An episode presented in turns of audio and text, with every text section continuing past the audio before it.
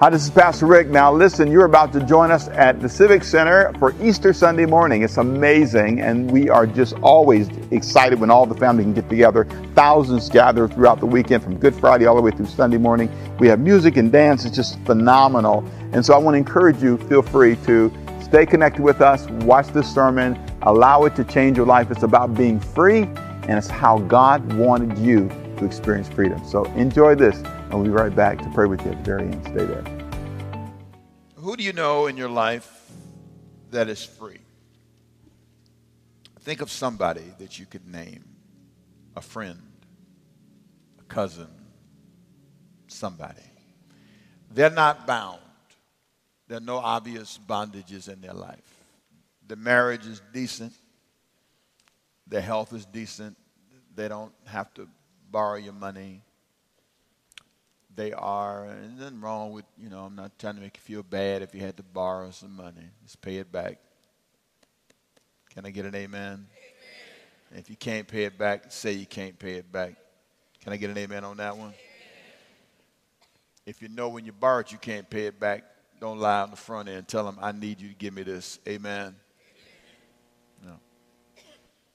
But do you know anybody that's just free? Just I mean, I, I don't believe that there's anybody perfect. But I really believe that you can live in bondage so long that you don't believe in freedom. You think everybody cusses everybody out the way you cuss out people. You think everybody gets mad like you get mad. You think everybody responds the way you do. Everybody's house is like this. Everybody's life is like this. Every preacher preaches this long. So that's why you think you got to preach that long. But there are some people like me that are going to be finished in a few minutes. And I won't feel bad about it. How, how long has it been since you've been free? How long have you been in a bondage in your life? Have you been in a bondage so long? You've been, you've been getting high so long you don't know what it's like to be sober. Every Friday night, you know, they used to say the eagle fly on Friday, right? Saturday, I go out and play. You've been playing on Saturday and Friday for years. You, you don't even know what it's like to get up in a house and not have any strife. We just get along. We don't fight each other. We don't elbow each other. We just get along. I want to talk today about a decision you can make. Repeat it with me, please. Say, deciding. Come on, talk to me, people. Say, deciding to be free. I believe that freedom is a decision. Jesus made a decision for us, and in that decision, he made a covenant I'm about to take you on a journey, and I didn't mention the last service because we got caught up in so much other stuff, but I'm going to take you on a journey. In the bottom of your notes in the back page, I list the journey I'm going to take you on. It's fascinating. I'm going to talk about some decisions you can make that can make your life better. We've been talking about building a better covenant for the last few weeks and how you have to come to a point in your life where you make a contract with God and you say, I want to sign on the dotted line with you, and I want you and me, God, to have a better relationship. I want a contract agreement. It's like a closing when you buy a house. I hereby agree to pay this much for this house and to make monthly payments on the first of the month on time. That's what you say in the contract. And we've been talking about how that works with you and God. But I, I started with the premise that there's no need in making a covenant with God if you hadn't made one with yourself first. You have to decide. And one of the things I'm going to talk about in the coming weeks is I want you to have the faith to make a new decision starting next week. I believe that, that Jesus says something in the book of John. This is not in your notes. It's Matthew, I'm sorry, chapter 9, verse 29. Here's what he said. According to your faith, say it with me, please. Come on, say, according to your faith, so be it unto you. I misunderstood that verse for a long time. Here's what I thought faith was straining out some belief system, faking it until I made it. It's more than that. Faith is believing something to be true and acting like you do. Here's what, here's what the Bible is saying according to what you believe is going to be true about your life, that's the way you're going to act. I believe that I'm going to be successful. I believe that I'm going to be fine. And I act like it. I talk like it. I live like it. I think like it. I plan like it. I get up in the morning and I have what I call my success routines. These are the things that would help me get to the goals I've set for my life. These are the things that I want for me. And according to my faith, so be it unto me. Here's why you have never finished some things because you don't believe you can, and so you don't try. You don't hang around long enough in friendships to make friendships work. You don't hang around long enough in relationships to climb over difficulties to make them work. If you're not careful, you'll go from relationship to relationship to relationship, church to church to church to church to church, all your life because you don't believe it works. A little discomfort, a few problems, and you're done with everybody. Could it be true that you are where your faith has taken you? Could it be that where you stand today is where you're supposed to be? Because there's no other way. That's what I tell myself. When I look at my bank account, I said, This is the level of your faith. This is what you are willing to do. These are the investments you are willing to make. So the big question, Ricky Temple, is what are you going to do going forward? Look at my health, say the same thing. This is the level of my faith. This is the level of my effort. How much more effort am I willing to give? I have become, I'm convinced that some people will only give 20% effort. They will never give 50%. There's something about that extra push, that drive that says, no, I want to be a 95%er. I want to give 95% of my effort and energy to this cause, and I'm not backing down until I do it. That, my friend, is where we're headed. On next week, I'm going to talk about next four, four series are going to be amazing. I'm going to talk about bad money decisions, bad sexual decisions. Hold on bad relationship decisions, and bad job decisions. Tell your neighbor, say, I need to come to all of those sermons. Come on, I need to hear all of those sermons. If you can't be here, download the Overcoming by Faith Ministries app and watch it on demand. But I want you to say this to yourself. I want you to be clear about something. You have to come to a place where you make a contract with God and you decide what you want. I can't decide for you. You have to decide if you want a level of freedom in your life in all those areas I just mentioned or you don't. And here's one thing that's really helpful to me I don't own that choice you make. I think that's an unwise thing for me to do with my wife, my children, my church, employees. I can't make you an employee who comes to work on time. I just told you you got to be on time or fill in the blanks. You have to come to work and you have to do what you're asked to do. I mean, I'll pay you, but you got to work. Now, I'm sorry, I love you, but you got to work. Now, I don't mean nothing hard. That's fair. You, you cash the paycheck. You know, can I get amen to that? I'm not, I mean, I think there's a point where I understand my responsibility. Jesus can only die on the cross for you once. He did his part. Today, we celebrate the resurrection. All that was done so you could be free. Every bit of it was all about you. But he's already died now. And every year you celebrate the death. And I, I don't personally like watching that. I just, it's, it's just every year I just, I mean, I know I want to remember what happened, but I, I, I like to quickly get to the resurrection part because that is where we are today. You are supposed to be a free person. Now, the question is why we can be free and the question is, why aren't we free? Let me show you why you have the right to be free. It's in Matthew chapter 28, verse 5. Here's what happened. The angels, after Jesus rose from the dead, answered and said to the women who had come to the tomb to see him, I know that you seek Jesus, who was crucified, but he's not here. He's not here. He's risen. Come and see the place. If you don't believe me, hey, look, come look for yourself. And then he says in verse 7 Go quickly and tell his disciples that he is risen from the dead, and indeed he is going before you into Galilee. What a moment. You go to see this guy you saw die.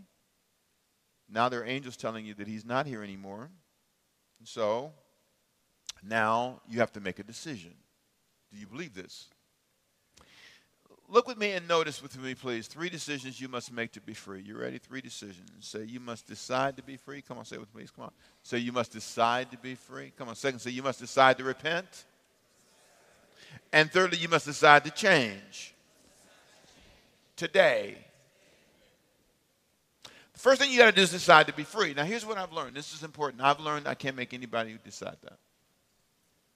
It will free your life. It will free you it will free you to let people do because you can't stop them anyway unless you do something illegal. So you just have to work it out. Now, there's a way that I, am engaging. You know, as a parent coming up, my kids would probably say, Who's that talking up there? Because I was very engaging.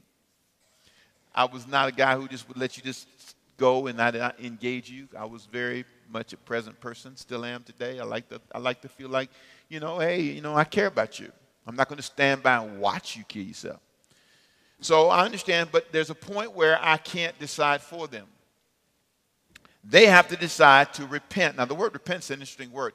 The word repent does not mean to say you're sorry, it means to have a different conviction, it means to have a change of mind. I no longer see it that way. You see, these people came to the tomb to see Jesus, and when they got there, he was gone. And guess what happened when they saw he was gone? They changed their view. They changed their mind. That's what, that's what repentance is. So please stop thinking repentance is saying you're sorry to God. No, no, it means God, listen, I, I now agree with you. Your way of being married, your way of living life is better than my choices. And so because I believe that, I now change today. That's how it works. And that's why you can go to church forever and you can read Bible verses forever and you can have devotional moments forever and you can cry at the altar forever and never really get saved.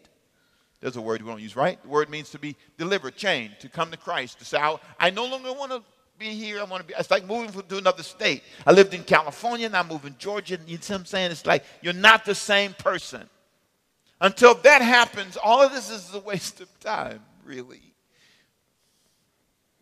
It really is. I mean, well, you know, there's some benefits. You get to be around some nice people. You get to sing some gospel songs. You get to shout a little bit, you know, feel good, get a little vibe. But in terms of it being like long term, been long as eh, get it out, Temple. As far as having long term benefits, no, because you haven't changed. I love, I love what Andy Stanley says when he talks about preaching. I love it. I love this, this concept. I've said it to you maybe too many times. In his book on communication, he says, Am I called to teach the Bible, the Bible to people? Or am I teaching people the Bible. What am I doing? Well, of course, I'm teaching the Bible to people, right? But I got to remember I'm teaching people the Bible. So I have to make it simple. But here's what's interesting about both of those, he says. Both of those have to do with information exchange. So I teach you some fancy words I've learned and teach you some stuff I've learned in school, and you kind of go, oh, he knows the Bible.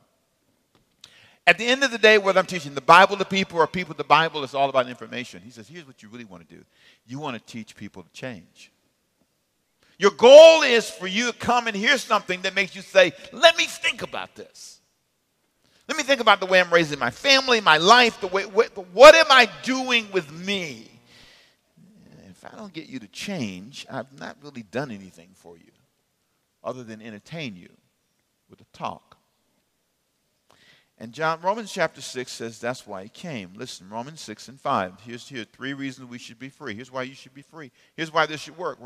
Romans 6 and 5. For if we've been united with together in the likeness of his death, see, we, we've died with Christ. We've been united with him in death. We also shall be in the likeness of his what? Resurrection, which means we rose with him. We're risen. We're free. And then he says this in verse 6 knowing this, that our old man was crucified Okay, so we united with him, we resurrected with him, and now our old man, the old us, the old life is over, so we're now freed. That's why we can be free, because he did it for us. Baptism is a symbol of that. Water baptism, you go down in the old life, come up in a new life. It's, it's, it's all, all about a statement of your commitment to God. Now, having said that, what's really fascinating is a lot of us, if I asked you the question, who do you know that's free? Romans, Romans describes the gift, Acts describes the guy. Acts chapter 3, verse 1. There are these stories in the Bible that were designed to communicate a message. it, it is a, it's a message that's, I think, twofold. One, is that God really cares about hurting people. Because in the Bible, there's all these people that were sick. In Acts chapter 3, there's a guy who was lame from birth. He could not walk all of his life. The second thing this is going to teach you is not only that God cares about the hurting, but God can heal the hurting. It's All, the whole message is simple. I want you to see a guy who was messed up, who was not free, who had limits in his life, and I want you to watch me miraculously change his life. And the reason I chose this was because we see it in the resurrection of Christ. I get that. But I want you to see it in a guy's life. I want you to, I want you to think about this for a minute. What's it like to be lame from birth? You've never walked. So you know what you do when you can't walk? You watch people walk. And you never think of walking because you can't walk. Every day, the Bible says people would carry him to the gate. That's what he did. Acts chapter 3, verse 1. Now Peter and John went up together to the temple at the hour of prayer, being the ninth hour, and a certain man, lame from his mother's womb, was carried. Uber carried him. His Uber, Uber, Uber carriers laid him there every single day. Here's the deal. When you when you are in a place in your life where you have never seen it, you never think it. For example, are you ready? Do you ever think about flying yourself? You ever just get up and say, I should just jump off a building and see if I can fly? No, you may watch Superman and Batman, all them people, but you know you can't fly. And, and so you'll say, it's a bird, it's a plane, but it's not you, right? You don't think about it. Imagine this guy has been lame from his mother's womb. This is a guy who does not think about walking. Maybe that's what we would think, right? Maybe we would think this guy will never get from where he is in life. And, and, and I, I'm telling you, it's easy to think that. But look at verse 5. An amazing moment happens in verse, in verse 3. Start at verse 2. A certain man lame from his mother's womb was carried, uh, whom they laid daily at the gate uh, the temple, which is called Beautiful. And he asked alms, he begged those that entered the temple, who seeing Peter and John about to go into the temple, asked alms, and Peter fastened his eyes upon him with John, and, and he said, Look on us. Well, verse 5. And he gave heed unto them, expecting that he was going to give them something. Then Peter makes this incredible statement, verse 6. Peter and Peter said, Silver and gold I, I don't have. Well, uh, well, why are you calling me? Why, why, are, you, why are you calling me? What, what, all, I'm here for one purpose. I'm here to get money. That's all I can do. You know, there are people who think that. This is all I will ever have. This is all I will ever do. Do you know that I never once thought I would be doing this? Do you know it is amazing to me that people come and they even listen to me? Maybe you say you should be amazed, but don't say that. I'm amazed. I never dreamed it. This is a guy sitting there with a dream, with, with, with this, this one life. But somewhere in the back of his mind, something is brewing that he doesn't talk about, just like you. I never, I never thought to do this, but I wanted to do something. I couldn't quite define it, but it never wasn't, wasn't public speaking, I can tell you that. And it definitely was, it definitely was not pastoring. Wasn't even on the list. But, but understand, in the back of his mind, there's a dream. There's a dream, bro. What's, what's in the back of your mind? What in this moment, something amazing happened. Peter said in verse 6 Silver and gold I, I have none, but such as I have I give thee in the name of Jesus Christ of Nazareth. Rise up and walk. Really? So you want me to do something I've never done? You want me to have an experience with God I've never had? You want my life, you want my life to change in a way that I never imagined it could. Are you out there with me, church? It's easy for you to think it will always be this way. I will always be this way. We will always be this way. There's no possibility of change. In this moment, he has to decide. In this moment, it's going to be according to his faith, so be it unto him in this moment. I wonder, are you in that moment right now?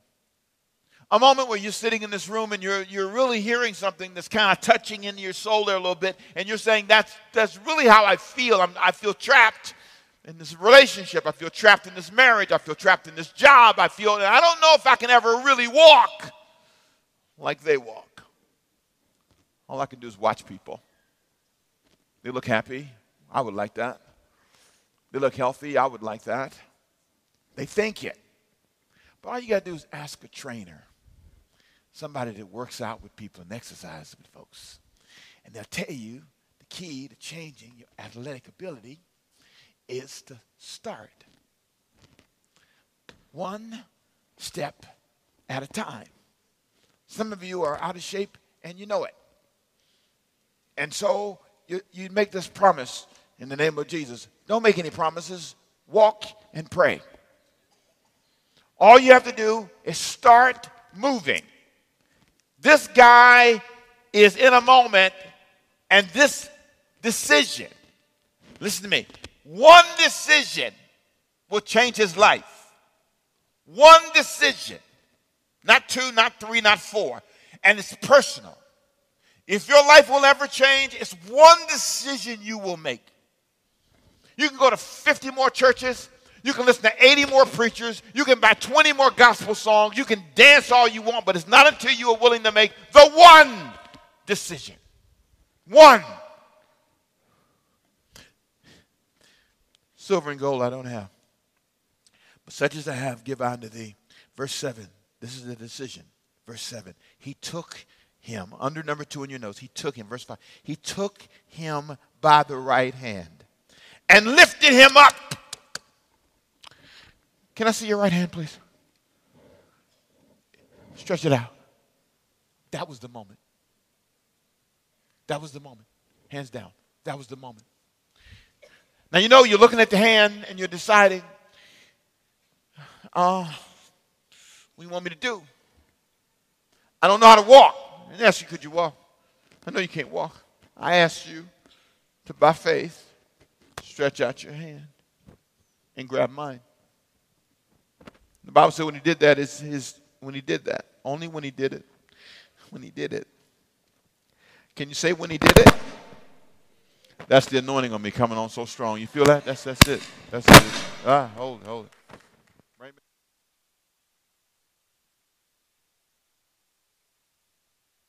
That's the power of God coming on me.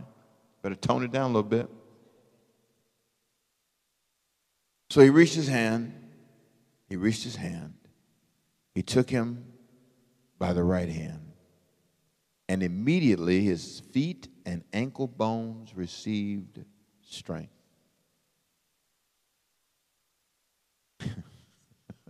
you, you, know, look at the preacher for a second. You know, you know, you know what I think could be our problem? We don't try. You want better grades? Try. How about studying longer? There's a thought. How about the next time you get into a disagreement, closing the mouth in prayer? How about that? How about measuring the response? How about, how about for a minute, instead of telling everybody all the issues in your life, pray about them? In this moment, he reached up and said, I've never done this. I hope you're with me, folks. I've never tried this. I've never been here. But in the name of Jesus, I reach my hand up and I'll try. And so here is how a guy, here's how a guy who's been touched changes. Verse 8 a man who never walked started leaping and walking and entered into the temple, walking, leaping, praising God. And all the people saw him walking and praising God, and they knew that it was he which sat at the gate. Verse 11, and the, as the lame man which was healed but held Peter and John, he couldn't walk well, but he was dancing with what he could dance with. You, you know, all the people came to see. It was an amazing moment. And here's what moved them he was free. Can I ask you something? Are you ever going to be free? As I close this out today, I want to ask you are you ever going to be free? Will your life ever change? Will you become the person that God wanted you to be? I want you to hear a song. It's going to ask you a very important question. A question about your life from this moment forward. I want you to listen to the song.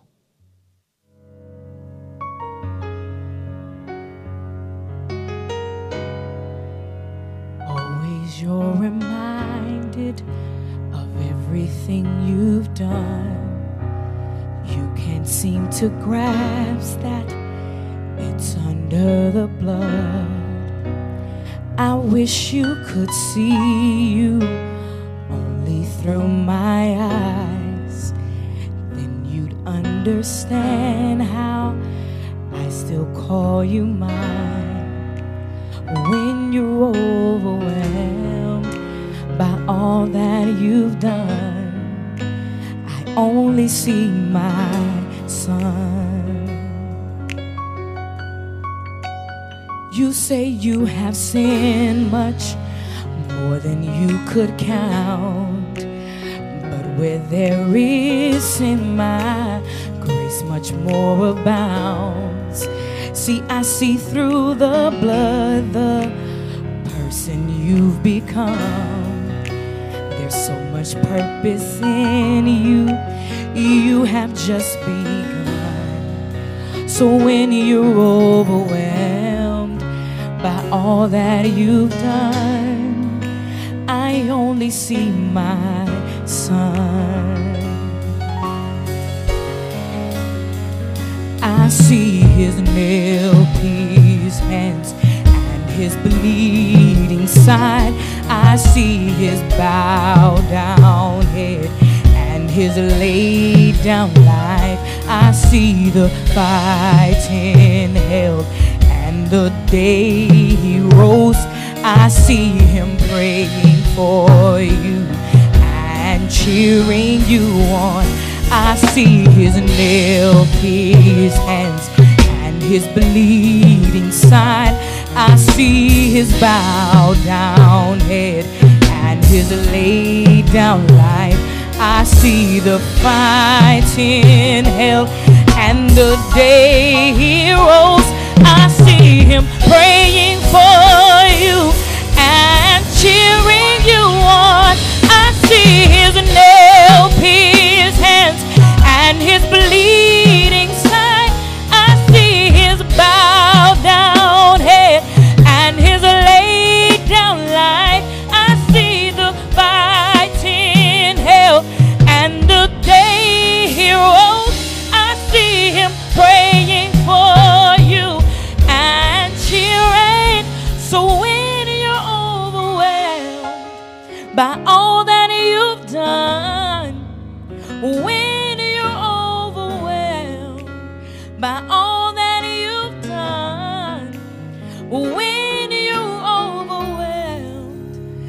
all that you've done, I only see my son.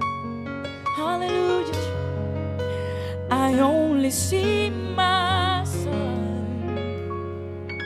Oh, I only see my son. Let's all stand together, shall we? As we go home today, Let me ask you a very important question.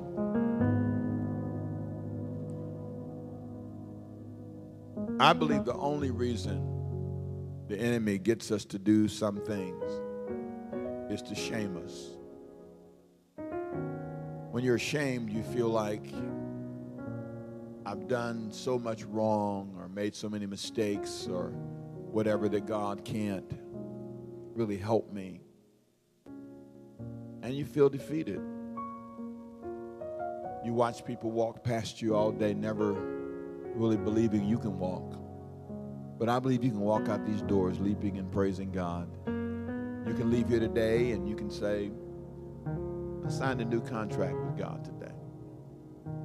With every head bowed and every eye closed, if you're here today and you say, Pastor, after hearing the message and the songs, all this happened in this service, I need a spiritual tune up. I've never really given my life to God in a way that I should have given it to Him, but today, whether you're in this building or whether you're streaming in live from wherever or watching it on demand, wherever you are, I want you right now to make a decision with every head bowed and every eye closed. If you'd like to start a life with Jesus, if you want to make me, want me to pray for you, I want you to put your hand up so I know who I'm praying for. Wave them at me so I can see. See one, but my goodness, about 30, 40, 50 people plus. God bless you all. All in the balcony, everywhere. Father, we lift up all of these hands to you. We lift up all these people to you. I pray in the name of Jesus that the hand of God would be strong, strong on them today. You died on the cross to set them free, and they've heard a message that encouraged them to be free. And so we trust you today. Would you repeat this prayer with me, please? Say, I leave here today. Come on, say it. Everybody say, I leave here today. Clearing my heart and clearing my mind. That God loves me and He wants me to walk. He wants me to live resurrection free, which means, Lord, I will not have the bondages of my past, but I believe that you have forgiven me and I'm moving to a new future in Jesus' name. Everybody say amen. Did you enjoy being with us today? I hope you did. I pray you were blessed by today's service. I pray that you were touched and I hope it lifted your life and made you think about the power of Jesus Christ to set you free. It's really important in life to have joy in your life, and that's what Jesus came to give you. Let me pray with you. Father, I pray the message they've heard today lifted their minds and hearts and gave them a new view of freedom. And I pray they would reach for it, and I pray their hearts will be open to it. And I thank you that this is the day that you died for us and rose again so that we can have freedom and joy in our lives. I thank you for it. And I praise you for this time in Jesus' name. Thanks for praying with me. Thanks for being with us today. Come see us in person if you can Overcome by Faith. We'd love to have you. If not, stay in touch this way. Look, we'll give you credit for church this way. We appreciate you staying connected. We'll see you next time. Send it and link it to a friend if you think it's a word that bless your life. Check out our website. Feel free to email us if you like at pastor at overcomingbyfaith.org. Check out the email, email me, check it all out. It's all part of what we make available to you. I'll see you next time. Bye bye.